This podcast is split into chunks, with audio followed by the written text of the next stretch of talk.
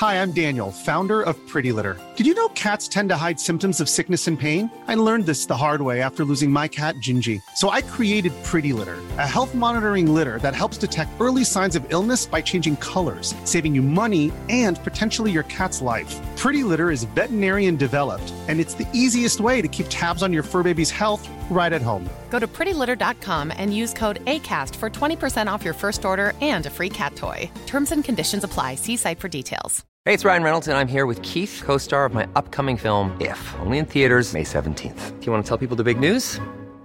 All right, I'll do it. Sign up now and you'll get unlimited for $15 a month and 6 months of Paramount Plus Essential Plan on us. mintmobile.com/switch. Upfront payment of $45 equivalent to $15 per month. Unlimited over 40 gigabytes per month. Face lower speeds. Videos at 480p. Active Mint customers by 531.24 get 6 months of Paramount Plus Essential Plan. Auto renews after 6 months. Offer ends May 31st, 2024. Separate Paramount Plus registration required. Terms and conditions apply if rated PG. Hiring for your small business? If you're not looking for professionals on LinkedIn, you're looking in the wrong place. That's like looking for your car keys in a fish tank. LinkedIn helps you hire professionals you can't find anywhere else, even those who aren't actively searching for a new job but might be open to the perfect role. In a given month, over 70% of LinkedIn users don't even visit other leading job sites. So start looking in the right place. With LinkedIn, you can hire professionals like a professional. Post your free job on linkedin.com/people today.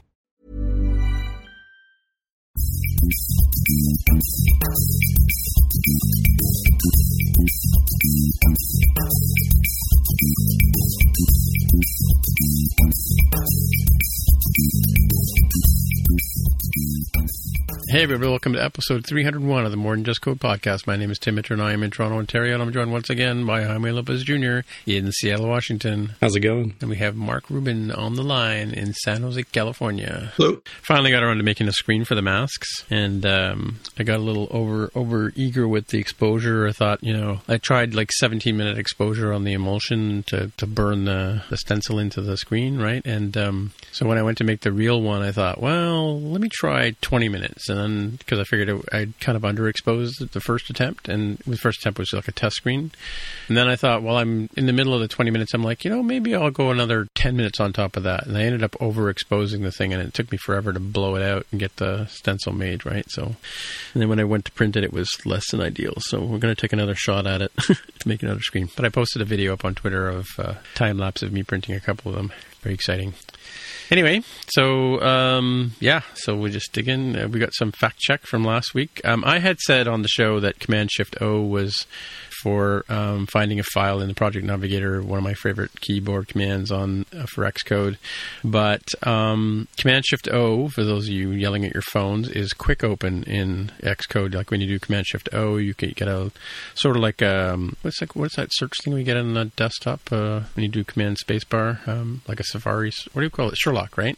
That's what I'm looking for. So it's kind of like that. You get like a lozenge and you get to type in some words or letters and it starts to show you like sort of in that Ajax-y kind of style, a bunch of quick hits. So you can quickly open files that way. I'm sure. I don't know if you guys do that or not all day long or not. I usually don't do that, but everyone I know does. I just never got in the habit of using, at least for the quick open. Yeah, me neither. One. Yeah. Me neither. I hardly use that one. But that said, when I'm debugging something and I'm following, tracing through debugging and walking through the code or whatever, going from breakpoint to whatever, I'll sometimes land on a file and I'm like, oh, where does this file live, right? And so I use the Command Shift J, which shows it in the Project Navigator, which is what up until last week was my favorite keyboard command. But last week I mentioned, I think, on the show that I had learned Control, Command, and R, which is to run without building. And I don't know about you guys these days, build times are like crazy. And sometimes you just want to run the app and debug it, right? So what I found is that I can do Control, Command, R, and then I can, quickly like load up a simulator or load up a phone with the code and then step through it because what's the point of doing Command R all the time to get a new build if all you want to do is run and debug it, right? So yeah, it's like instantaneous. It just immediately starts installing the previous build onto your phone, provided you've got a build, of course, right?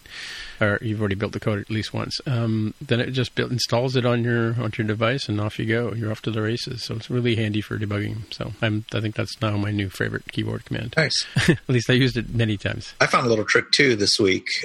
Should have been sort of obvious, I guess, but they always are until you realize what they are.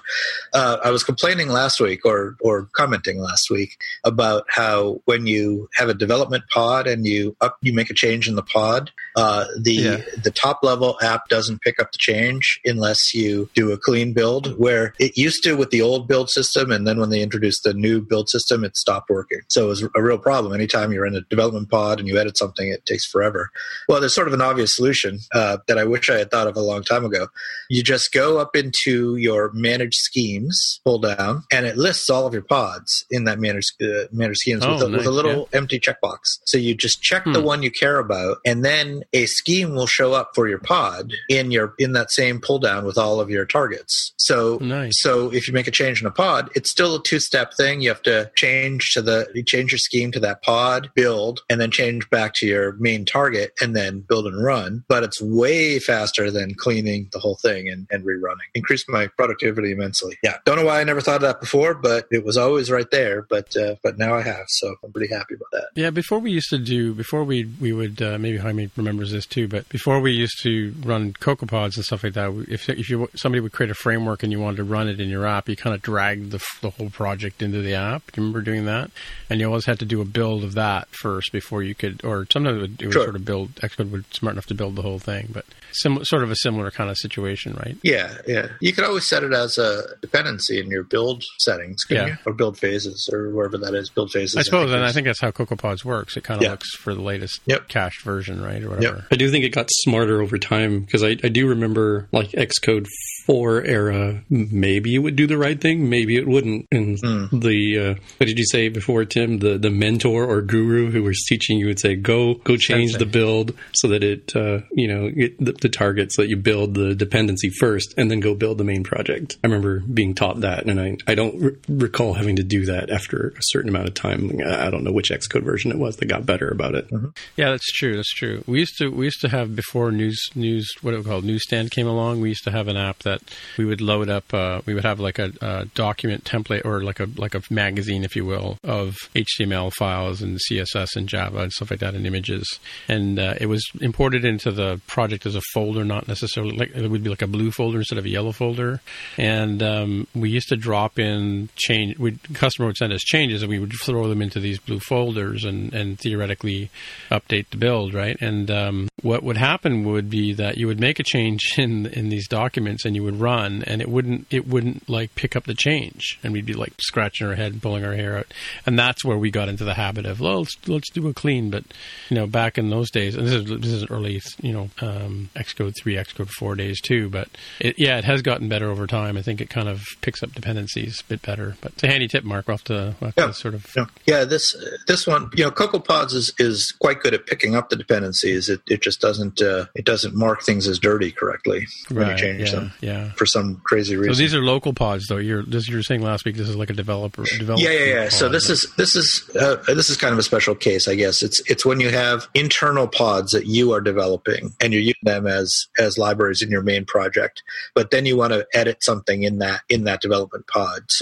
So typically in a pod file, instead of referring to just some external location, you can set it. You can use the :path command, if it's called a command, to point to a path on your local file system, and then that pod shows up not in the main pods folder, but it shows up in a development pods folder, and those are all editable. You edit whatever you want, right? But when you do that, as I was saying, it doesn't seem to pick up the changes unless you do a full clean of everything, which is crazy, because then you have to rebuild all of your pods, which takes forever. Mm-hmm. Yeah, well, there's also the pod repo update, which you sometimes can do to like with remote pods to sort of update the cache, right? Because it doesn't actually pull the pods down every time. It wants to run them from a local cache if we could find one. So we get burned by that all the time. Yeah, that happens. Yep. But yeah, all right. Well, it looks like we do have some Ask MTJC here, so I'm going to ask Jaime What the heck is that about?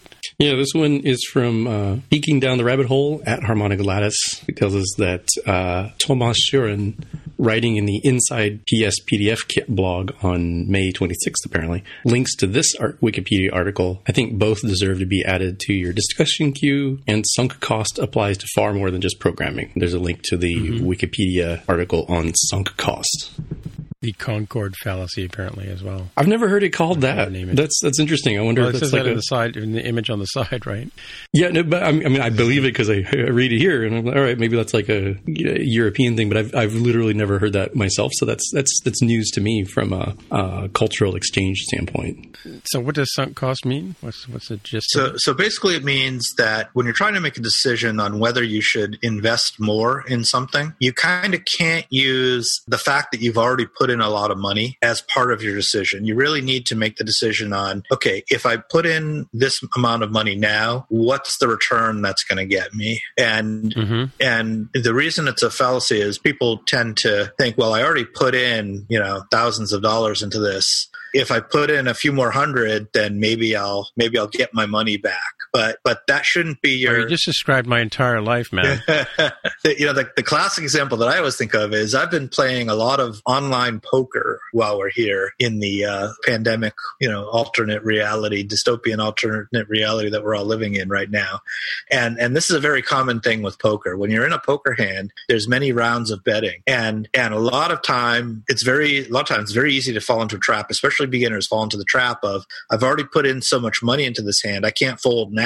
Yeah, I better put in more. Right. Even though the odds tell you that you're beat, and you should just get out and not risk any more money. But people do it all the time. They just keep putting more and more in. So your decision should only be based on, if I put in X amount of dollars right now, what's my return going to be? Regardless of how much you've already put in, because that doesn't really come into it. The amount you've already put in, of course, the money you put in might affect the outcome, but you should have already factored that into what your calculation of the outcome is going to be for the amount of more money that you're going to put in. Right.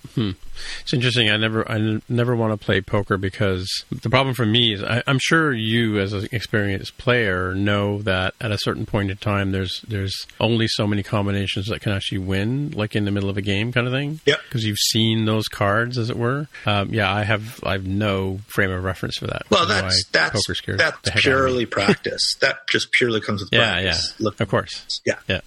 I guess it's the same thing with, like, I'm pretty good at cribbage, because I was taught by some pretty good players, ex-father-in-laws and stuff. And so I know what you mean. You kind of get used to what is expected to happen, right? I guess just, through playing enough times and being able to read what's going on, right? So yeah. And that's the real game of poker. People think poker is kind of a gambling game, which, it can be. But the real game of poker is figuring out what are the odds of winning this hand and then betting the right amount such that if over the long term, if that same hand came up, thousands of times, are you making the right move? So statistically, over time, you win more than you lose on that exact hand. And if you do that for every possible hand, then you always come out ahead over time. You can't ever predict what's going to happen in any given hand. And, there's no shame in folding. There's no shame in getting beat in a hand. It's all about making the right move that statistically over the long term pays off.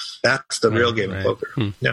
Well, my problem with sunk costs is, like, I've been buying the same lottery ticket numbers for 25 years, right? Mm-hmm. And I play this twice a week now because they increased the number of times the game's played. And because I've been playing, it's one of these things where I know it's like 1 trillion to 1 is in terms of being able to win this particular lottery. But since I've been playing the same numbers for 25 years, my brain tells me I can't possibly not play anymore, because the minute I'm always afraid that the minute I stop playing, the numbers will land, right? Right.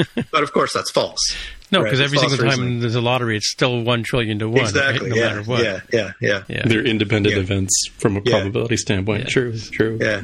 And again, going back to poker, the difference is that in poker, there are certain hands where you might have a 70% chance of winning, and other hands you might have a 20% chance of winning, and in other hands you might have a 0% chance of winning. So you want to bet more on the hands that you have a 70% chance of winning.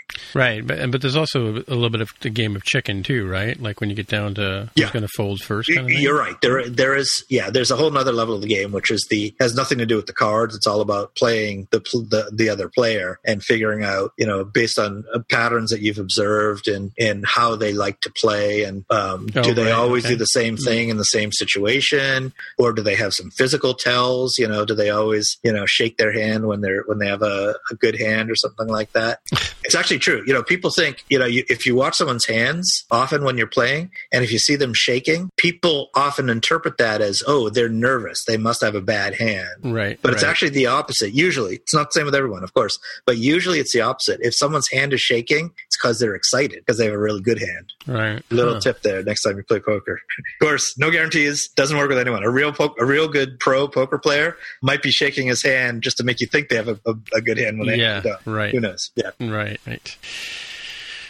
Well, more than just code. Tying it to other things that people might have heard sunk cost used before, probably two different examples that come to mind beyond the gambling one that we covered here is usually civic or government projects of some sort, where people will say, hey, well, we've already spent, $10 million on this project. If we just spent a little bit more, it could be successful. And that's not often the case. And people are just trying to justify based on, oh my gosh, we spent all this money and we're going to get nothing out of it. Right. And very similarly, projects at work might be, well, if we just spent, 3 more months on this rewrite, it'll be good and we'll reach the Holy Land. It's like, well, maybe not. It sounds like maybe you're justifying like, oh my gosh, we spent 6 months on this so far and we were supposed to be done already.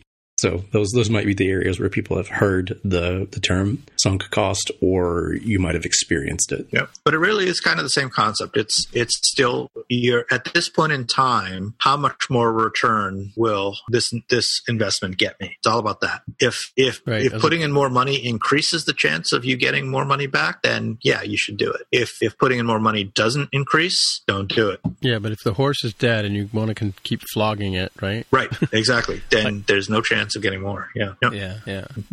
Here's a quick one that we've been talking about for the last couple of months, and that is the closing of all the retail store operations around the world, and this quick story from The Loop came out on Friday that Apple has reopened half of the stores that they had closed, obviously. So of the 510 Apple stores around the world, 256 of them have apparently opened, notwithstanding the current weekend melee. I think some of them got closed again. But so I guess, and this is only to the stores that are have street access. Like I'm thinking of the one in Palo Alto, or maybe the one at Union Square in San Francisco, because I know those two have a street entrance. Mm-hmm. I went by one of our malls here. I know our big Eaton Center downtown is still boarded up and closed, and I went by another place in Burlington, which most of our Apple stores here in Toronto area are all within a mall, and all of our shopping malls are still closed for obvious reasons. But yeah, so have you guys seen any open stores around you guys? Or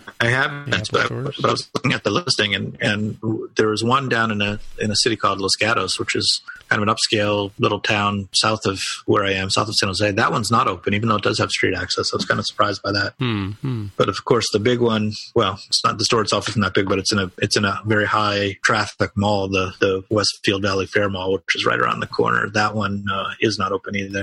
Yeah. Right. Hmm. Yeah, I got pictures of the Apple employees here.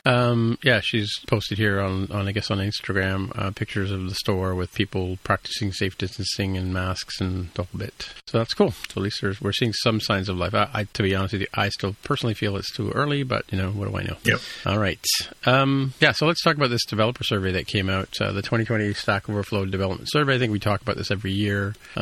Just came out. Obviously, people who are on Stack Overflow are the ones, doing the survey. I can't remember if I entered it this year or not. So of 65,000 developers, which is still a drop in the bucket when it comes to the number of developers that could possibly be out there, they have all gone through and put some numbers to this. So, you know, obviously things like average age of a developer, you know, obviously between 29 and 35 seems to be the big, or I guess 20 to 35 is sort of the big area. And people in my area, my age range is, I'm almost down to 1.1% in terms of how many people are my age developing still. A lot of developers in the United States, United Kingdom and Canada, Netherlands, Germany, France. So seem to be the top. Brazil, Poland, and India, of course. So I don't know. Have you guys got anything specific you want to talk about these? I wasn't too surprised by really anything here. I mean, it's pretty much the same as it's been for a while. I was a little bit surprised, although maybe I shouldn't have been, at how the iOS or the Apple languages have dropped in popularity. It wasn't too long ago. It was only like 4 or 5 years ago when Swift was kind of number one, right? Different poll, obviously, but now it's pretty far down the list. I mean, it's way below C++ and C and Go even. It's kind of strange. Wow, it's down to 6%. Yeah, it's below Kotlin. I think we're seeing some things here. So I've said for a very long time that JavaScript is the language of the people, right? It's the easiest one to get into in terms of obstacles or barriers to entry. If you have a computing device of any sort, it's got some sort of browser, some sort of text editing mechanism, and you can program. That's quite different than trying to do something with Swift, right? There's quite a bit more machinery that you have. So it just sort of naturally limits the common usage. So that definitely makes sense. What is interesting is comparing the common usage, which your point, it's like, JavaScript, Python, Java, C# is rising. And some other things like Go and Kotlin have been way up there. Notably, Rust is not on the list of commonly used. But now, when you switch the vector to say, all right, well, let's take a look at, most loved. And Rust is really well loved. It's number one there. Rust is on the list, though. Was it? 4.8%. Oh, sorry. Sorry. It was bottom, you're right. It is towards the bottom. I missed it. Yeah. But it's still out of Objective-C. Still out of Objective-C. Not super far behind Swift in usage, but in terms of love, Rust gets a lot of love, and Swift starts showing up a lot more here, right? It's instead of toward the bottom third or 20, it's in the top half. What is Julia? I've never heard of Julia. Neither have I. Yeah. The name is familiar. I'd have to look it up. Like a machine learning, data science sort of thing, I'm thinking. Could be. Yeah, Kotlin, Go, and Python are up there pretty high, within the top 5 anyway, right? So look at the love for Dart. That tells me maybe the 5 guys who are writing Rust are the only ones who actually enjoy their job. Well, I think when you have low usage of something like low usage of Rust, you're going to see I think a lot of love. Assuming it's not like Visual Basic or something that very little usage, but people sort of hate using it. They use it because they have to. I think things that you don't have to use that you're going out of your way to use, you're going to be more enthusiastic about it. So I think that's why Rust gets a lot of love. And the other thing I see here is that Dart is well-loved, and that is something that we can infer that almost certainly has to do with Google Flutter usage. So people must just really like the experience of using the Dart programming language to program for Flutter. Because Dart has been around for a while. It never really took off, and TypeScript arguably took all of the here's the love for something that is like JavaScript, but better, fixing the flaws. Right. But I think the resurgence of Dart in the now modern era, the 2020 era, tells me that it must be related to Flutter. People trying to do cross-platform programming. Yeah, interesting for the ones that developers want to learn next. Python's still way up there at 30%. 30% is like the largest thing. People want to learn Go. I would say Python is probably,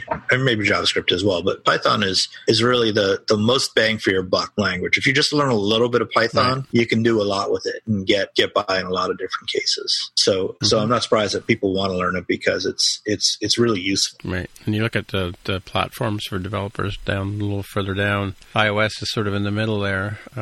Raspberry Pi, Google Cloud, Linux, Kubernetes, Docker, AWS.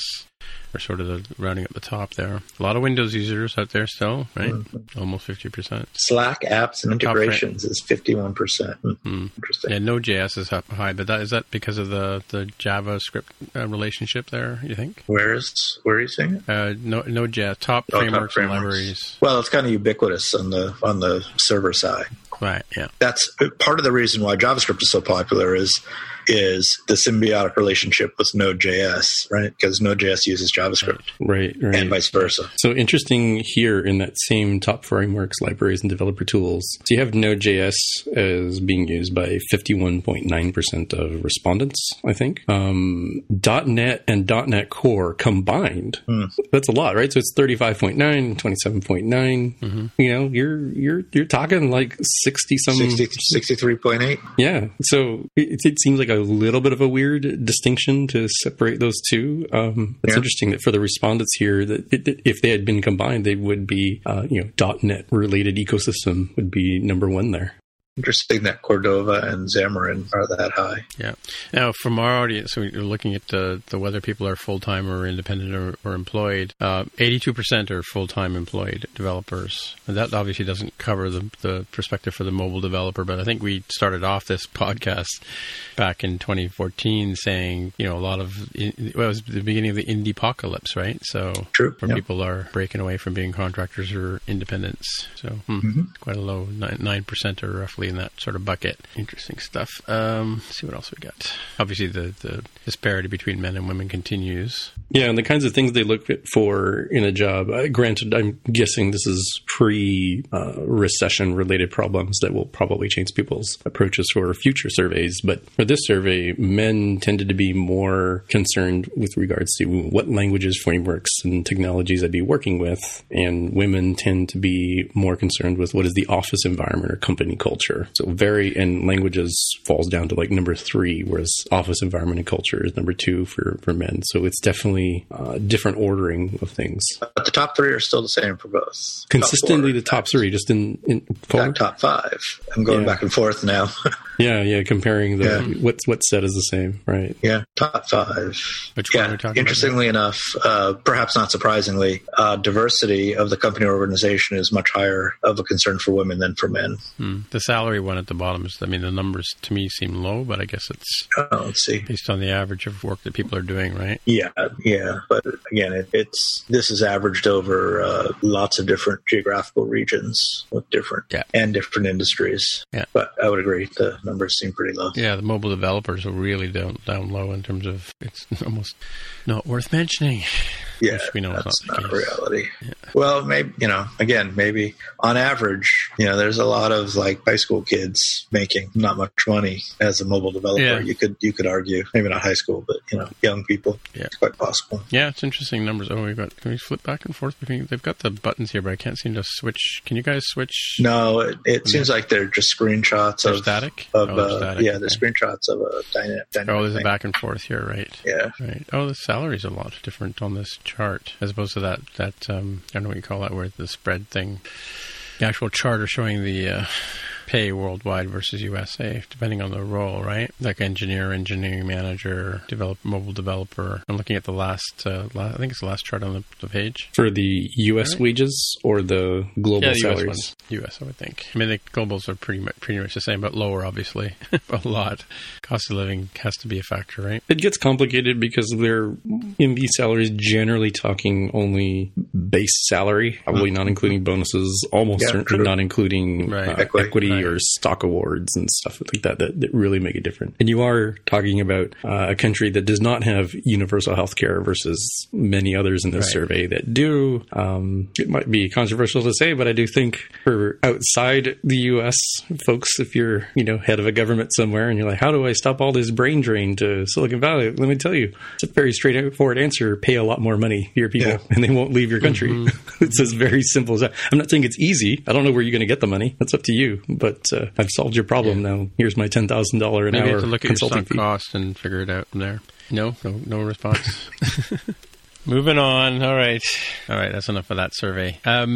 All right. So, Jaime, what do you got for us in the world of Swift? Yeah. One of the main topics here is from the Swift.org folks. Tom Doron is the one who wrote this post on their blog that introduces the Swift AWS Lambda runtime. What does this mean? So, AWS is Amazon Web Services, and Lambda is their serverless functions as a service offering. The idea being you have something that doesn't exist until the exact moment at which somebody somewhere calls that API. It gets instantiated, it does its job, and then it stops existing. That's sort of the idea in a nutshell for folks who are not familiar. And they tend to call this, functions as a service, because you're really writing a function that input comes in, output goes out, and you can do other things if you wanted to do more sort of exotic setups. Pretty good cases that people will use these for is, let's say you have an analytics service where you're like, hey, we have a lot of data that's going to come in at weird arbitrary times. We don't really want to have a server up and running all the time necessarily. We want to be able to scale things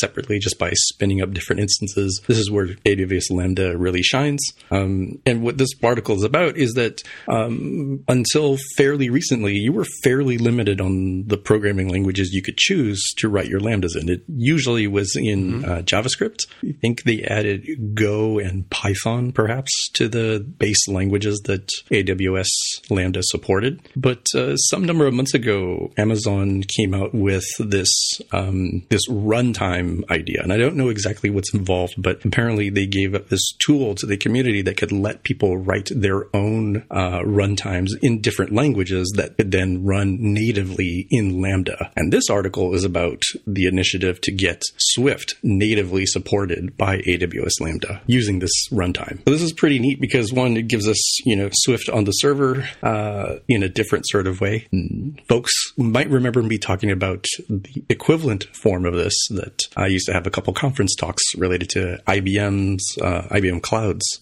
functions as a service, OpenWhisk, I think it was called, Cloud Functions, I think they might have renamed it. And that supported Swift right out of the box, and that was nice. And they were pretty much the only provider who did. Now, you could, because I hear people, shaking their fists there in the background, you could use Swift in sort of a roundabout way in AWS Lambda before. Usually what that meant is people would get these tools that would package up their Swift program as an executable file and then bundle it as part of a Node.js JavaScript app. And the app was very thin. It would just fire up itself long enough to exec out to the command line and say, hey, run this Swift program. And that's not exactly the same. You're adding extra tools here. But in this case, there should be things that you more or less recognize, right? Your input is codable. Your output is codable. And you're getting closures for handling, whatever it is that comes in. You want to calculate Celsius to Fahrenheit. You want to log analytics to some event storage. Cool. You can do sorts of things like that and many, many more with this. It's open source. It is less than 1.0 version, and they're looking for contributors. Does this mean that if I have a script hanging around on a server somewhere and I want to do an insertion into a database or whatever, my app could call, or the endpoint, and it would spin up this instance and then do the work and then just disappear again? Like I wouldn't have to have like a microservice in between. Is that what that means? So close. So for fans of Rick and Morty, I tend to use the Mr. Meeseeks example. The idea from that show, for folks who understand that reference, there's a special box with a button you could press. When you press it, a creature comes into existence called Mr. Meeseeks. It helps you with whatever task you asked it to do, and then it ceases to exist. It's very similar here for the Lambda serverless functions here, where nothing exists at all until a network request comes in that says, we need this particular function to do something. Server gets instantiated, runs your code, and then it ceases to exist once it has returned the response.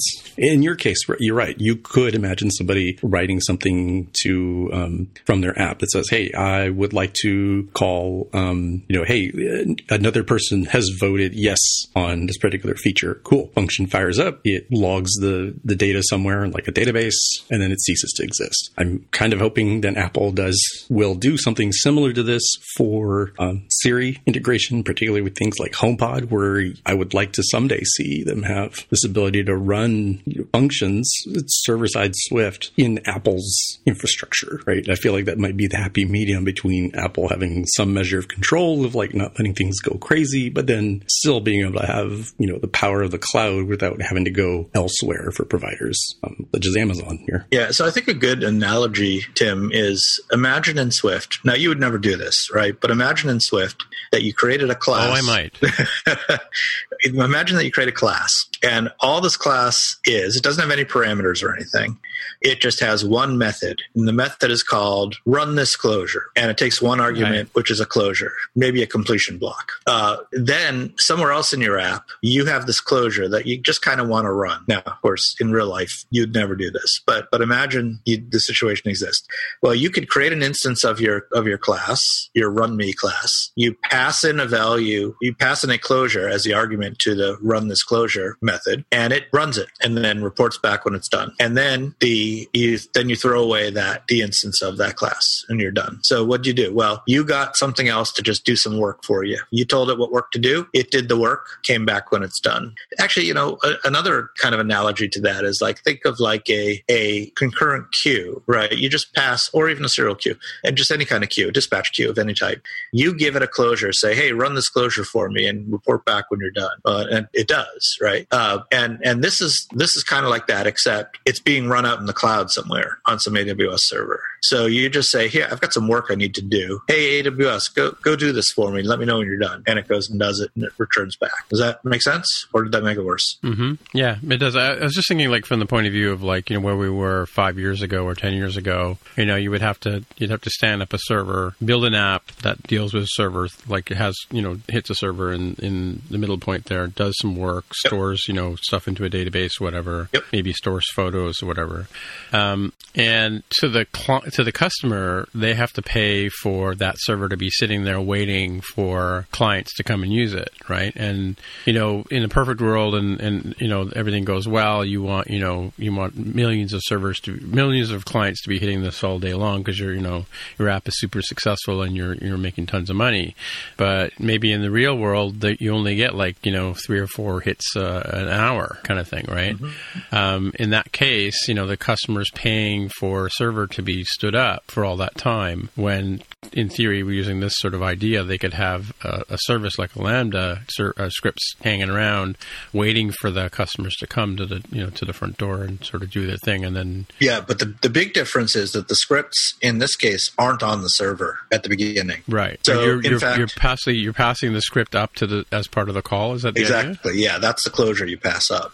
And that's the beauty. Okay. That's how the cloud has kind of revolutionized things, because it used to be exactly as you said that, there'd be some physical server on there with some physical code, with some code sitting on there just waiting for someone to run. Or even a VM, but still, yeah. Right. But now, now everything's virtual and there might, you might be sharing that physical machine with, 10 other calls. And that code doesn't have to sit there. It doesn't have to be waiting for something. It's just whenever you make the network you don't have to pay to store the server code. Exactly. That's right. That's right. Okay. That's right. It'll never get hacked, never get stolen. Yeah. Right. Hmm. Yeah. Beyond the billing part, which gets a little complicated because there is a threshold under which it's better to not have the server running. And then there's a threshold at which it's better to have server running. And then you sort of flip back the other way where it's better not to have server running. It really depends on sort of your use case and what your skill set and what you're willing to deal with in terms of pain, because pain of managing servers is the part that goes away with something that's serverless like Lambda, right? So a really good example that people might remember is the Intel meltdown inspector bugs. And if you were running like a traditional Amazon EC2 instance where they're hosting your server and it's running all the time, at some point you had to shut down your server and then start it back up again with the patches, right, of whatever the meltdown inspectors were. That essentially didn't exist from the serverless standpoint, because except for that very narrow period of time where you had a vulnerable function while it was functioning, no pun intended, as soon as Amazon had upgraded the Lambda system, all functions that were activated after that point were up to date with the security patches. You have given the responsibility off to Amazon to manage that for you. That's a big key part of the trying to understand, is it worth it to go serverless, or is it better to do traditional server? And folks who have seen my conference talk, you might remember that what I did was I had a cloud function in Swift that you would call it, and it in turn would go make a network request to IBM Watson to ask the visual recognition system, hey, take a look at this picture of a person, tell me their age and gender, and then return that response back to the caller. So there's lots of cool stuff you can do here. It's exciting to see Swift be native natively supported here. And presumably if folks are interested in dabbling in how the runtime mechanism works, I assume you could make a Rust runtime or a Dart runtime or pick any of the other languages that we just stated from the developer survey. For folks in this show and listen to this show, I think the Swift one is probably the most convenient and interesting one for folks to check out. But when I was looking at the code in this blog, it's like, oh yeah, that looks really familiar. It's squint and it looks very similar to the kind of code I was writing for my conference talk. All righty. Cool beans. All right. So, yeah. So the next article I posted here, again, I think I kind of question the title of this post here because it talks about macOS 10 15.5 release with some powerful MacBook changes. The lead that got me in here was kind of interesting. So I've recently downloaded this onto one of my machines here. And as you know, I'm a big fan of Carbon Copy Cloner when it comes to cloning machines, even though I think I might have mentioned a while ago that Apple kind of recommended that people don't use cloning to replicate machines anymore. I think that was as of High Sierra, and it had to do a lot with this Apple file system that they've added, APFS, they've added back into I think it first showed up in High Sierra, but so the creator of Mike Bombich, who's the creator of Bombich software, Carbon Copy Cloner, said that he's discovered some interesting things around around macOS 10 15.5. They're having issues with security, like in terms of being able to create a bootable disk from to run this. So some other interesting things too. We're finding that there's some. I think Apple's turned up the security a bit on this version of a macOS as well. Though hopefully they fix the. I think I might have talked about the FaceTime group calls were kind of really bad. They didn't have any kind of templates at all for them, and it was really annoying when you were looking at it. It was sort of these heads would sort of float around, and they would shrink and grow depending on who was talking, but it wasn't sort of in real time. And they fixed that. I noticed that because I was running that last week.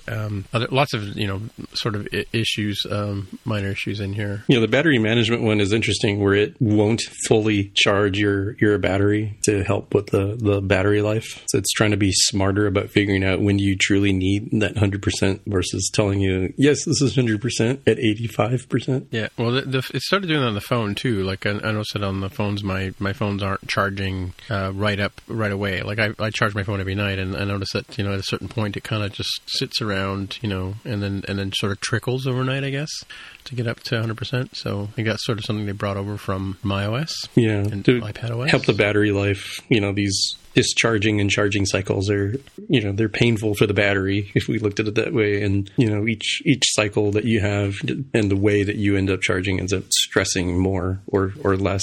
So what Apple's trying to do here is it's not nefarious. There's definitely folks who seem to think that it's some sort of weird thing they're trying to do. I do believe it is a function you can turn off if you don't want, but it is trying to be smart about managing your battery and make it last longer over the lifetime of the device. There's a few enterprise fixes here, some things to do with Microsoft Exchange not being able to use when they're on a managed Mac, not being able to sign in, as well. Push notification services, some proxy, things changed in the proxies too. We've noticed some of those things too. Sleep wake issues. Those are a lot of things we've seen over the years. So anyway, just I definitely recommend scanning through this if you're looking to update and thinking about whether you should do it or not. I think for me, it might be about time for me to go update. I hadn't since the pandemic had started and things had been locked down because I couldn't go to an Apple store if everything went belly up. Now I can, so I'm less afraid. I think I am going to use my time machine backup as a way to make myself feel better because people might remember. I don't exactly remember what happened with Carbon Copy Cloner, but apparently I found an edge case where choosing a really, really old 2012 Mac, which was not an APFS, it was, was it a case sensitive or case insensitive? I don't remember which direction I went, but macOS on my new laptop got very unhappy that the Carbon Copy Cloner was not in the right format. I recall you use case sensitive OS, and yeah, that's not a good idea. Yeah, and then I had no idea. I didn't go fiddle with anything, but the time machine backup ended up helping me out there. So I think I might go that route before I update to 10.15.5. Yeah, it's one of the things that I think iOS is case sensitive, but which has been a problem problem for some of us in the past in developing, but yeah, I think you want to keep your Mac loosey-goosey. Yeah, I want to keep it up to date. I'm on 10.15.3, it looks like, so I skipped 10.15.4 because that was the middle of, oh, if this goes belly up, what are my options? Well, I can't actually get it into an Apple store to get fixed. Yeah, what would they do at the Apple store, though? I'm curious about that. Wave a magic wand or something? That's just a security blanket, really. I mean, it's at some point there's a, like, hey, help me, what in the world did I do? Oh, you just need to, you know... Oh, yeah. Solder a new EEPROM in there. Cool. That's good. Go do that. I don't know what you're doing, man. I'm a software person. I'm not a hardware person. Well, I can tell you that. Yeah. The only thing that scares me about these days about Macs is, and I guess phones too, is that the chip that is inside your Touch ID sensor is what is used. There's a key inside there that's used to encrypt your disk, right? So if something goes wrong with either the disk or the logic board in most cases in these new Macs. And that T2 chip, without that, you're kind of sunk. So I think you and I both got burned when we moved to our new phones that we were using encrypted backups, and because when we went to restore, we couldn't restore because we were using the wrong key basically to try and decrypt it, right? So I think the solution for us, in my case anyway, was to do a unencrypted backup and then restore from that when I wanted to move to the new phone, right? Yeah, so. Scary stuff. Back your stuff up, people. I keep saying this. Nobody ever listens to me. Make sure you do backups and make sure you can restore from your backups. I've been backing up a lot lately because with all the heat and my old computer, I'm just waiting for something to die here. Well, yeah, and I think you probably heard the horror story from me last fall where I don't know what happened, but I think I had the lid closed and I had my laptop or my iPad on top of the computer because when I got back to my computer, it was super hot.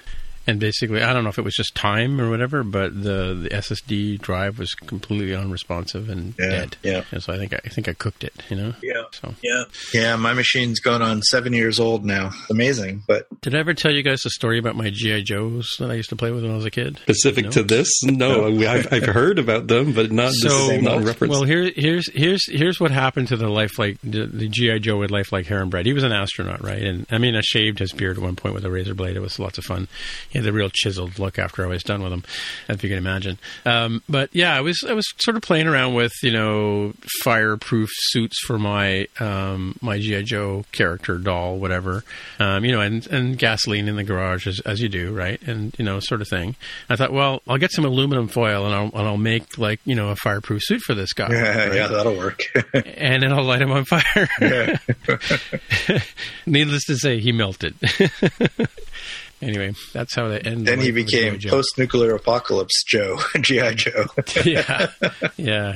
He became the Horta from Star Wars or from Star Trek. Mm-hmm. Yeah. All right. So Jaime, what's our next story? Tell us about the 0-day thing, and we're going to go back into this one again. Yeah, this one is in line with something that we've said for a very long time on this show, and that is, do not roll your own security procedures, and that applies not only to indie developers, but apparently also to companies with current or former trillion-dollar market caps. Shouldn't roll your own security because bad things can and will happen. All right, let me unpack this for you. So what I've linked to that we'll have in the show notes for those of you driving at home is an article that was, in my opinion, a better write-up of what the problem was.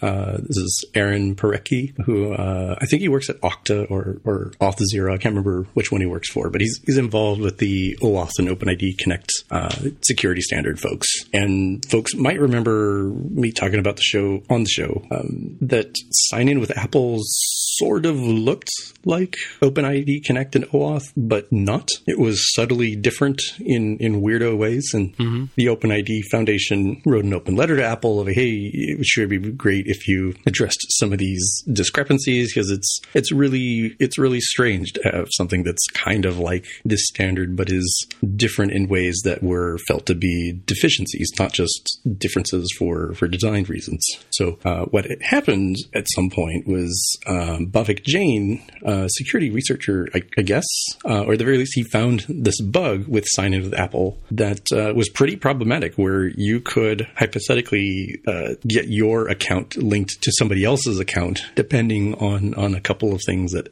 could happen, right? One part being a mistake in the implementation that Apple made, that it wasn't sort of properly dealing with data. And then on the other side, if you as an app developer were being a little loose with what you were checking and verifying on the security credentials that you got from Apple, you may or may not have had a security problem there, right? And I read the original article, 0-Day in Sign In with Apple by Bhavik Jain, and I sort of got how it worked. I've been working a lot with OAuth and OpenID Connect over the last few months. It's complicated. I'm certainly not an expert by any means, but I really wasn't getting it. So that brings us to this article, the real cause of the sign-in with Apple 0-Day. And it broke it down in a way that I said, oh my gosh, these are horrible mistakes. I can't believe this is how the implementation works. So if you've seen the way that something like OAuth or OpenID Connect is intended to work, you are delegating to some your app, as an example, is delegating to some other identity authority system. What does that mean? Well, here he shows some examples of like, hey, you know, my cool app would like to let you, Jaime Lopez, log in using your Google or Facebook account. And usually you get redirected over to the identity provider like Google or Facebook, or in this case, sign in with Apple. You get some sort of consent form that says, hey, you know, my cool app would like to, you know, it'd like to read your profile, would like to make posts on your behalf, send letters to your grandma, whatever the security scopes are. You could generally get to choose those and then say, yep, that looks good. So you have authenticated yourself with the identity provider like Google or Apple, and then security credentials end up getting exchanged back with the calling app, like my cool app in this example. There's a different part to it beyond just delegating the authority. There's also the identity part, right? So apps need to know who is this user, and Sign In with Apple is attempting to do a security, you know, privacy conscious way of, let's not give away too much information about the user. Folks might remember that Sign In with Apple, you can say, all right, well, yeah, I'd like to share my actual email with this app, or I can instead use the fake email relay email addresses, right? Some weird random string at apple.com/relay or whatever it is, right? Folks might remember how this works from a user standpoint. So there was two different parts of problem here. So apparently in the form that you are shown for, you know, do you want to create an account with this, you know, what does he call it? Avocado Factory app that you want to sign in with Apple on. And on that, the form says, you know, share my email, like aaron@parecki.com, as he has here in this example, or hide my email and have it be some other Apple Relay email address, right? The problem was, and he shows a simplified version of this website code, is that the Apple server was taking the literal value from the web page and saying, oh, okay, that's the email that they want to use. So if instead of aaron@parecki.com, somebody said, well, what if I change that email address to be tcook@apple.com, right? Or jeffbezos@amazon.com, because Apple's server was taking in any value that it was provided for email and not verifying it against actual, you know, data that Apple knows about you related to your Apple ID. You could trick Apple's identity server into providing a valid token, a valid set of credentials that claimed that, yes, Apple is asserting that this particular user has an email address of tcook@apple.com or jeffbezos@amazon.com. So now with third-party apps, if you were relying on those assertions from Apple's claims, you could get tricked into thinking, oh, well, instead of using what I should normally be using, I should be using the subject identifier from this set of credentials. That's what will uniquely identify that user, right? You don't get those more than once from Sign In with Apple. And I'll talk a little bit about the implications of that. But what it meant was that apps were sort of left and like, well, I need to identify this user. What's a reasonable way to identify this user? Oh, I guess email. That's always unique. Those never change, right? It's unique, yeah. So you could end up having your account being taken over because somebody else is like, yeah, I'm tcook@apple.com. I'm Mr. Tim Apple, right? So, yeah, that's me. And then the apps don't know. So So it's a double whammy of a flaw in the way that Sign In with Apple works from an implementation standpoint, right? He shows here that it shouldn't accept any old value for email address. It should say, look, it's either your real email address or a fake email address. And yeah, you can display to the user that, you know, fake email address is xxx01234 at privaterelay.apple.com. Cool. You shouldn't just accept unsanitized data from clients, right? That's always like a big no-no. So that was a big no-no there. The other part that was a double whammy was like, you might hear people say, oh, when you use Sign In with Apple, because you get the identity information for the user once and only once, you're better off saving that information into the keychain until your full login sign up thing works. Otherwise, you are hosed if like the network request dies when you're connecting to your own server, right? Like you can never ask again, you know, what is the user information for this user? And that was the other part that deviates from the OpenID Connect spec, where normally you can always ask, hey, I've got this token, this set of credentials, think of it like a driver's license or passport. This user is claiming to be somebody. Who are they? Give me more information about them. I think Apple, in an attempt to try to make this privacy conscious, sort of wrapped itself in around the axle and like made it more likely for this sort of bug to happen, right? And so that's why, going back to the beginning of when I started this little monologue, you really shouldn't roll your own security because OAuth and OpenID Connect have been around for a long time, and there are flaws in them, even as is, that have mitigations, right? There are security best practices that people add on top of the official specs, and there are newer specs coming out to reduce the attack surface. So in this case, Sign In with Apple said like, yeah, that's pretty good, but we're going to change this in subtle ways. Wasn't really a good idea, right? Because it ended up exposing some other flaws. Looks like it's taken care of. Apple paid out the princely sum of $100,000 to Mr. Jane for this bounty, and seems like it's fixed now. So hooray! Make sure if you're an indie developer out there using Sign In with Apple, make sure you use that subject identifier information for the user, and don't use the email to uniquely identify a person, because you end up getting in trouble. Interesting. Yeah, it from an analogy standpoint, what it really works down to is it's as if I was able to convince the person at the local driver's license office, the DMV or DPS, like, yes, I am Mr. Tim Cook. Please give me, and this is my address.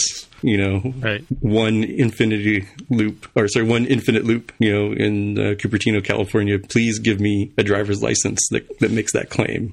And if you did convince them, then I could go around to other places and they say, well, please identify yourself, sir. Oh, well, see, as you can see here, there's this official government document here that says I am, in fact, Tim Cook. And that's not the case. It's a rough one. There was a lot to untangle. And even when I read the first article from the bug bounty, I didn't really get. I'm like, wait, what? What do you mean I can just send an email and take over another account? And then when I read Mr. Parecki's writing of how this deviated from the normal standard, I said, oh, yeah, I can see why that would be an issue, because you are able to fool the system into giving you signed, verified credentials from a very well-known trusted provider like Apple, and now you have third-party app developers who are sort of stuck in a bind where they want to know information about the user, but they don't have as much as they would normally have. So they end up using what appears to be the easiest, bit of information that you could reliably get. You get email, and it turns out that ended up exposing a security flaw. Crazy. So was this the guy who got the bounty, or?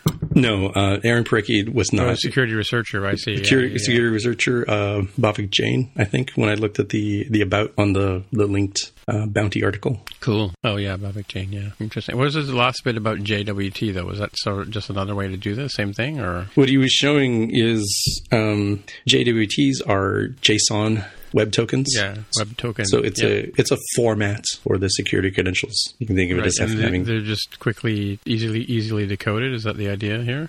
It is nice. So JWTs end up having a couple of nice things. So they're, I believe, base 64 encoded to make a little bit more compact. So they always look a very particular way with that EYJ prefix, and then a whole bunch of a soup of letters, and then a period, and another soup of letters and a period. I forget how the structure works, but what you you're supposed to do is read parts of that, turn it into JSON as an example so you can read what it is. And then part of that token is the cryptographically signed data that says, here is how you can verify that this information has not been tampered with, right? So that's why you, as a third-party developer using sign-in with Apple, you could check, like, all right, so I got this token, this set of credentials in the form of a JWT, and I checked the signature, and this is legitimately a JSON web token that has been signed and verified by Apple. Very similar to the metaphor I made of like, well, if I were to, shine the little black light on your driver's license, be like, oh, this is legitimately a state of California driver's license, and it says Mr. Tim Cook on there. I guess this must be the correct person, right? It's kind of silly. It doesn't work as a true metaphor because I think people at the Apple facility would not be convinced, even if the picture on the driver's license looked like my face. It's like, you're not Tim Cook. Who the hell are you? Get out of here. We know you're not. Not Tim, right? Because in the real world, we can use other mechanisms to verify, like, do we think this is the right person or not, right? Like, you can use your own eyes and your own knowledge. But in computer systems, it's not quite so simple. Yeah, it's a complex problem, sure. All right. I guess we're there. Shall we dig into our picks? Sure. Yeah? Mm-hmm. Let's dig. So so this is a sort of follow-up on, what did you call it? The fecal transplant? Is that what you called it? The fecal transplant method for getting the simulators you want put into a version of Xcode that normally wouldn't support it. Yeah, and supporting devices that are newer than your current version of Xcode.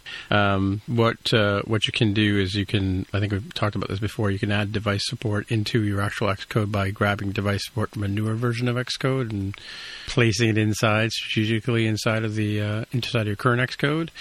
What we've discovered, though, is that sometimes, and this, we're not sure if this is related, but probably is, some of the new phones have the ARM64E chip, and it may be related or not, but when you go to attach a phone to your Xcode and you want to do a build to it, one of the things it does is it looks at the phone and it grabs some dynamic libraries, DLibs, from the phone, and then Xcode knows how to talk to the phone and how to write, transfer the code over to it.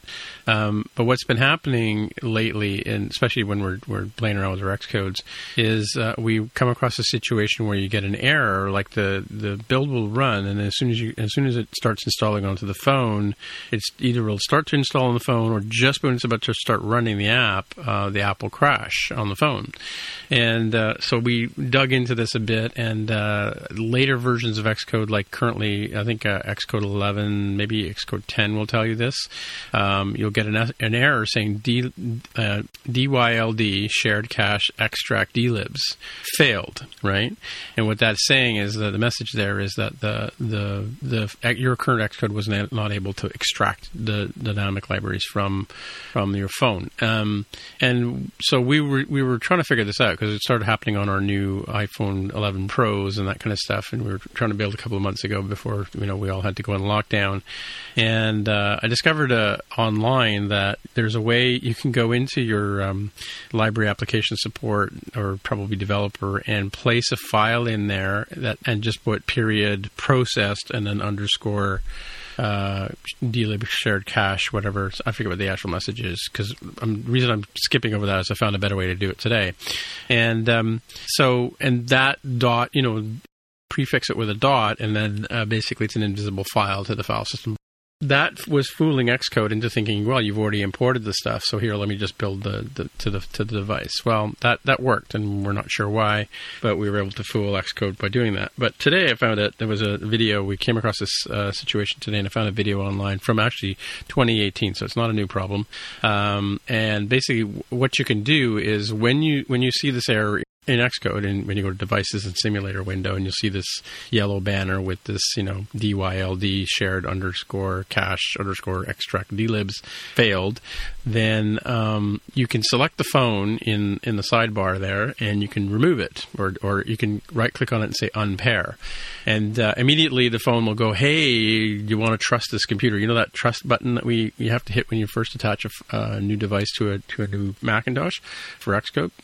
Ignore that trust press for a minute, and then manually go in and click plus to add the phone. And then when you select the phone that you want to import, it will ask you again if you want to trust it. At that point in time, Xcode has sort of made a connection to the trusting part of the whole process, and it'll manage to import the DLibs properly, and that will succeed. I'll put some screenshots. Maybe I'll make a blog post out of this, but just sort of a little heads up there if you run across this particular inability to build to a device and your app crashes. So just a bit of a fix you up there for those of you doing the fecal transport style of development. And that's it for me. Jaime, you got something? Yeah, my pick is by Jeff Wong, who's an assistant professor in computer science at Brown University. And his blog post is entitled, My Productivity App for the Past 12 Years Has Been a Single Text File, .txt file. And he's got an interesting way of doing things that I ended up adapting to my own sort of needs, where he keeps all his notes and to-do items and sort of thoughts in a regularized format in this text file. So it makes it very easy for him to know, what did he do yesterday? What is he supposed to do today? And tomorrow he knows whether he actually got any of that done. And he can look back at meeting notes. I'm pretty sure I talked to Bob and Sally about this topic. When did I do that? It's not in some, disparate set of systems. It's not a sort of fancy pants database. There's definitely tons of solutions that people will use for these things. Just a simple text file is what he's using. And in my case, I end up using, because VS Code has a really good set of built-in markdown capabilities, and I've added a few plugins that make life a little easier. I use two single markdown files for stuff. I have sort of a Scratchpad thing that I use for snippets of things that I tend to use a lot, or sort of as a working space when I'm trying to figure something out. And I have a text file that's a markdown file that's a little bit more similar to what he's got here, where I've got, here are the things that I need to do. Here are the things that I've done. Here's different sets of projects that I'm working on, where here's the big picture items that I need to worry about. And I move things, sort of down the list into an archived section. That's sort of the arc of the covenants in the big warehouse sort of thing. Of like, someday, should I ever need this content, I can just do, Command F to do a search and find, when did I talk to somebody about OAuth? What was it that I did related to this documentation page? And it's pretty easy to find. It surprisingly ends up being by far the best solution compared to a ton of different third-party apps and et cetera that I've tried over the years of my career. For folks who are wondering, but what does he do for backing things up? This is on my work laptop. I end up just every once in a while dumping this into Google Drive, and that's my poor man's backup. So at worst, I only lose like a day's worth of content. I'm sure if we had maybe a different setup, I'd have like a Dropbox, syncing things or something. I might end up doing that on my own personal machine, because I do have a pretty nice Dropbox setup. Just thought it was interesting as an idea. It definitely proved it out in my own personal usage patterns. Not saying it's for everybody, but if you've been wondering how can I manage information in my life, related to tasks and to-dos and etc., might want to give this a shot and see. Yeah, it's an interesting way of doing it. Like, I mean, I used to actually have an envelope with or a piece of paper with a bunch of to-do things written on it back in the pre-computer days. But I use BB Edit the same way. I mean, I have snippets. I have one big document that has a whole bunch of snippets of code, and it's got like my company colors in there, so I can readily quickly pick it up. But yeah, this is an interesting idea. I do use notes this way now, right? I do as well.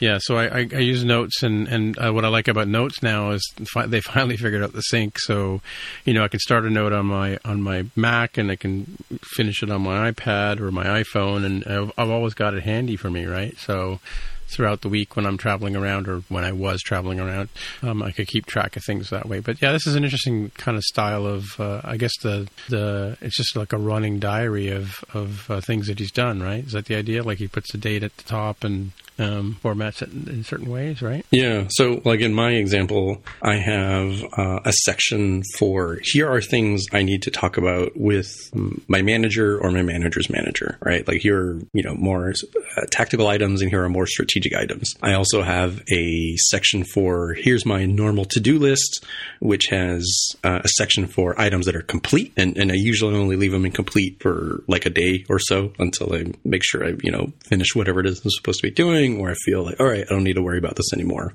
I've got a work in progress part of that. So when I'm working on an item on my to-do list, I move it into work in progress and I can move it to complete, or I can move it back down to the to-do section. In the to-do section, I actually found that it was helpful for me to have a, here are lower priority or lower urgency things. Here's a section for here are things that are higher priority. And then I really found that I needed an in-between state called on deck. Sort of taking the baseball metaphor, right? So the batter is batting currently, but the person on deck is, you know, out there taking practice swings, getting ready for their next turn. So that's the way I've separated it out. It's worked pretty well for me. It has evolved. It was much more simply to do, doing, done. And then I started adding different sections for, all right, this is how I want to separate and manage things. And it's just a text file. So it's pretty flexible. I could have used a whole bunch of different third-party tools out there that try to do stuff. Couldn't find anything that met a lot of needs of like, you know, I didn't want to go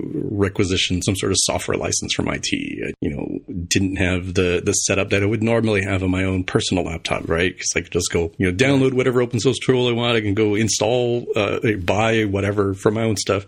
It's a little different when you're using a corporate managed device, right? So like, you know, how can I get the most return on investment from the least amount of pain? And very critically, not leak important information. Because a lot of times I write customer information in there, right? And so I want to make sure I'm only putting into managed stuff we have, like our managed Google Drive or managed Microsoft OneDrive. Right. So friend of the show, Gene Glickman, showed me a few years ago that he was using OneNote from Microsoft. And I haven't really had a Office 365 account until I guess we started using it about, I guess we've been on about 6 or 8 months now at the big corporation. And so, and I used to have, I've had going back until the dawn of time journals where I would actually write things down in pencil in a book and, you know, like a moleskin kind of book or a field note kind of book. And so in the last 6 months or so, I started using OneNote, and which is kind of weird because it's really hard to sort of, you can't sort things by date or whatever. Or at least I've not figured out how to do that yet. But I did. I actually went online and did a course the other day on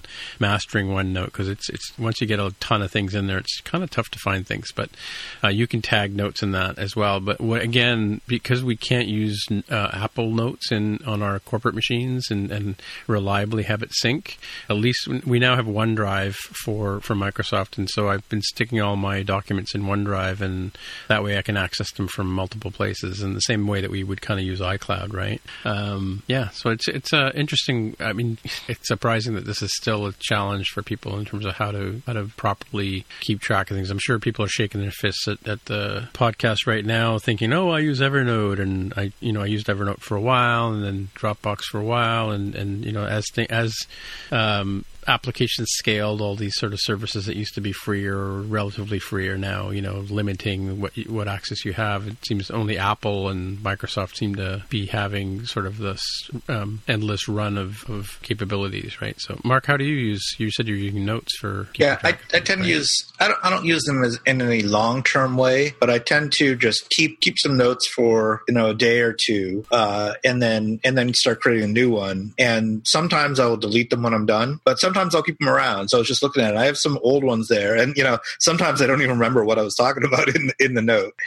But usually I keep it because there's a reason for it. So, I can't say I have a continuous stream of notes going back like this guy does. But, you know, but I keep track of time-related things over some, you know, certain amount of period of time that varies in a single note. And then I'll move on to a new one. Yeah, I've been using notes since I had a phone. So I think think I have stuff going back all the way back to 2010. Oh, I finally figured. You know what? I have a hard time. I don't know if you, but this new scrolling thing in on the phone where you grab the slider on the side and scroll all the way down. You know what I mean? Like you get the little slidey indicator there, and you can sometimes scroll bar? Catch it with your finger.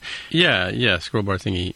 Anyway, I've got notes going all the way back to August 22nd, 2010 on my phone. So it's a long time, and I can click on the top of the menu bar there and get it to all come back up to the top. Yep. Super duper complicated stuff. All right. So I guess now Mark is going to surprise us all with a pick for this week. Yeah. So longtime listeners to the show will know that we often talk about this ancient language called Fortran that's been around for at least 50 years. It used to be one of the top languages. You know, if there was a Stack Overflow survey back in 1964, it probably would be number one or number two, but that didn't exist. Anyway, so Fortran was a language that was used mostly for doing mathematical calculations, numerical stuff. And it's actually still around to this day. We've talked about this a few times. So, you know, I know after listening to us talk about it all this time, everyone's raring to go to learn them some Fortran. So when I stumbled upon this thing, I thought it was kind of interesting. I thought I'd share it.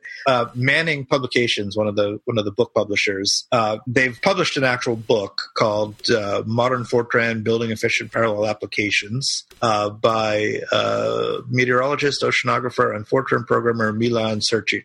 And it's a regular full-length book that I full disclosure I have not looked at. However, they also have kind of a sneak preview version of it for free, which is just a few chapters, and it's called Exploring Modern Fortran Basics. And it's not very long. It's only about 50 pages, but it's sort of a tutorial about how to get started and you know, writing your first short little Fortran program. And it's sort of a tutorial. And it's kind of just a fun little read. You know, it won't take you long. You know, maybe take an hour or two, depending on how quickly you go through this or if you like to type it all in. And it'll just give you a flavor for what the language is all about and see if you decide that you want to give up mobile development and go do some meteorological modeling, modeling weather systems. Well, you need Fortran for that. So there you go. Exploring Modern Fortran Basics by Milan Sertic. A number of free books on the side there, too. There's Understanding Deep Learning and there's Agile for Microservices and stuff like that. So interesting. I don't know why they would choose these. I guess to get the foot in the door, as it were. Well, yeah. I mean, it's, you know, it's basically this is the light version of all these books, right? You get the light version for free and you get hooked. And then the idea is they hope you're going to buy the actual book. And maybe you will if it's a good book. So this particular one has 3 chapters. Part 1 is Getting Started, Minimal Working App. Part 2, Exploring Data, Writing Reusable Code with Functions and Subroutines. Part 3, Organizing Your Fortran Code Using Modules. So, you know, it's not an advanced book. It's definitely a beginner book. But if you're interested in the language, finding out more about it, that's a good place to start. Folks might remember at some point, I think I had a shadow pick or maybe a real pick that was Fortran.io. That was an MVC web stack written in Fortran 90. You read a web server stuff with that. But then I looked up on Wikipedia, and Fortran 90 is old news, let me tell you, because although Fortran first appeared in 1957, right, so 63 years ago, it has had quite the interesting history with Fortran, Fortran 2, Fortran 3, IBM 140 Fortran, Fortran 4, and then they went to years, and Fortran 66, Fortran 77, Fortran 90, Fortran 95, and then there's 2003, 2008, and the most recent is 2018. Fortran 2018 is what all the cool kids are using. Do you know what version they were using in this particular one? Because that's interesting. I didn't realize there were all these different... in this particular book, I don't know. Let me see. He mentions Fortran 2018 in the introduction, so presumably he's using the latest. Yeah, he doesn't specifically say, as far as I can tell, but since he mentions the latest in the introduction, then I'm going to go with that. That's cool. I wonder how far away we are from Swift going away from version numbers to years. Are you guys using Swift 2022? Yeah, that's what you're going to ask. Yeah. It's coming. I guess that's it for another week. So, hey, Jaime, if people want to get in touch with you, how would they do that? I'm on Twitter as @devwiththehair. All right. And Mark, if people want to get in touch with you? I'm at markr @snapsoft.com. All right. My name is Tim Itter, Timmitra, on the Twitter machine is where you'll find me. So until next time, we'll say bye-bye. Bye. Bye. This has been another episode of the More Than Just Code podcast. This is Mike Van Ogmans, MTJC's favorite voiceover artist for some reason. If you want to find out more about the show, you can visit the More Than Just Code website at mtjc.fm. There you can find a summary and show notes of each episode. We list links to the apps, code, and news that we mentioned on the show. If you like the podcast, tell your friends. Please leave a comment on the website, and if you can, please write a review on iTunes. And please recommend us in your favorite podcatcher. All of these things help others find out about the show. We really appreciate your help with spreading the word. We're also on Twitter, Facebook, and Instagram. We'd love to hear from you, so use the hashtag AskMTJC. Once again, the podcast Twitter account is at MTJC_podcast. Please consider supporting the show by pledging any amount on patreon.com/MTJC. Thanks again for listening. We'll see you next time.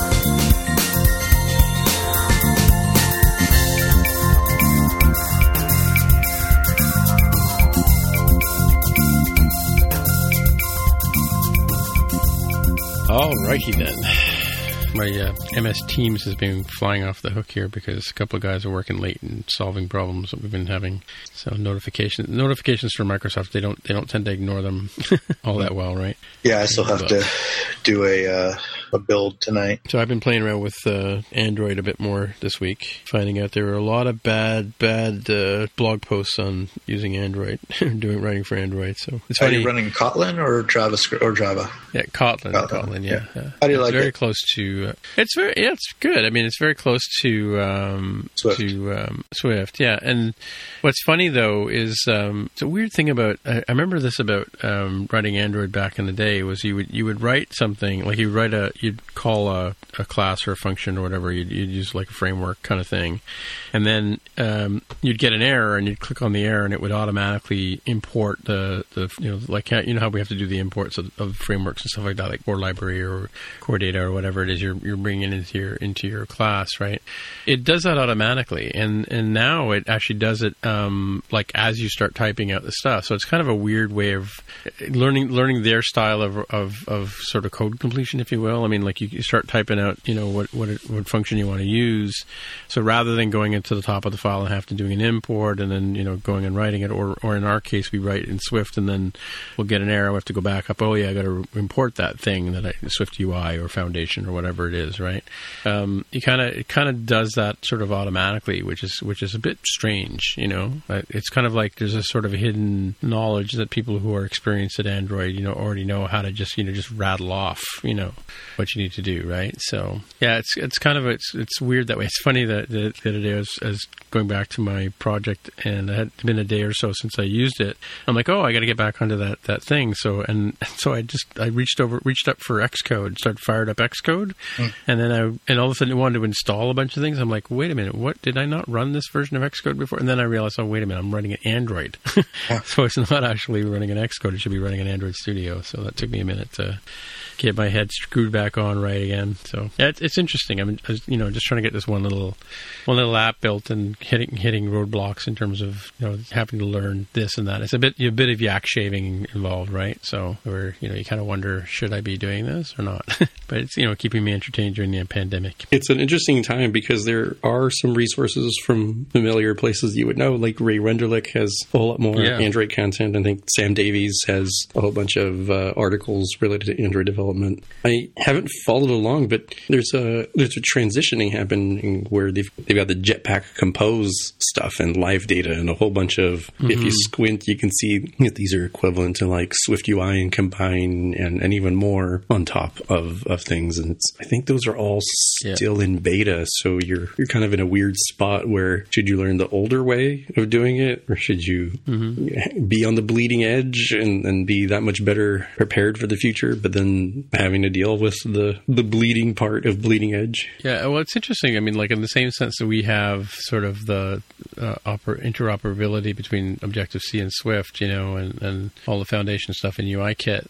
They have the same thing with Java. I mean, like even though you're writing in Kotlin, I think a lot of the base classes are still written in Java. So when you import things and you have to refer to things that way too. So there's a lot of parallels in that sense in the way that things work that way. So, but yeah, it's kind of It was interesting you mentioned Ray Winter. Like I went to look up a particular subject. I wanted to learn a bit more about how Android does networking and look at Retrofit, which is their equivalent of sort of an AF networking kind of deal, right?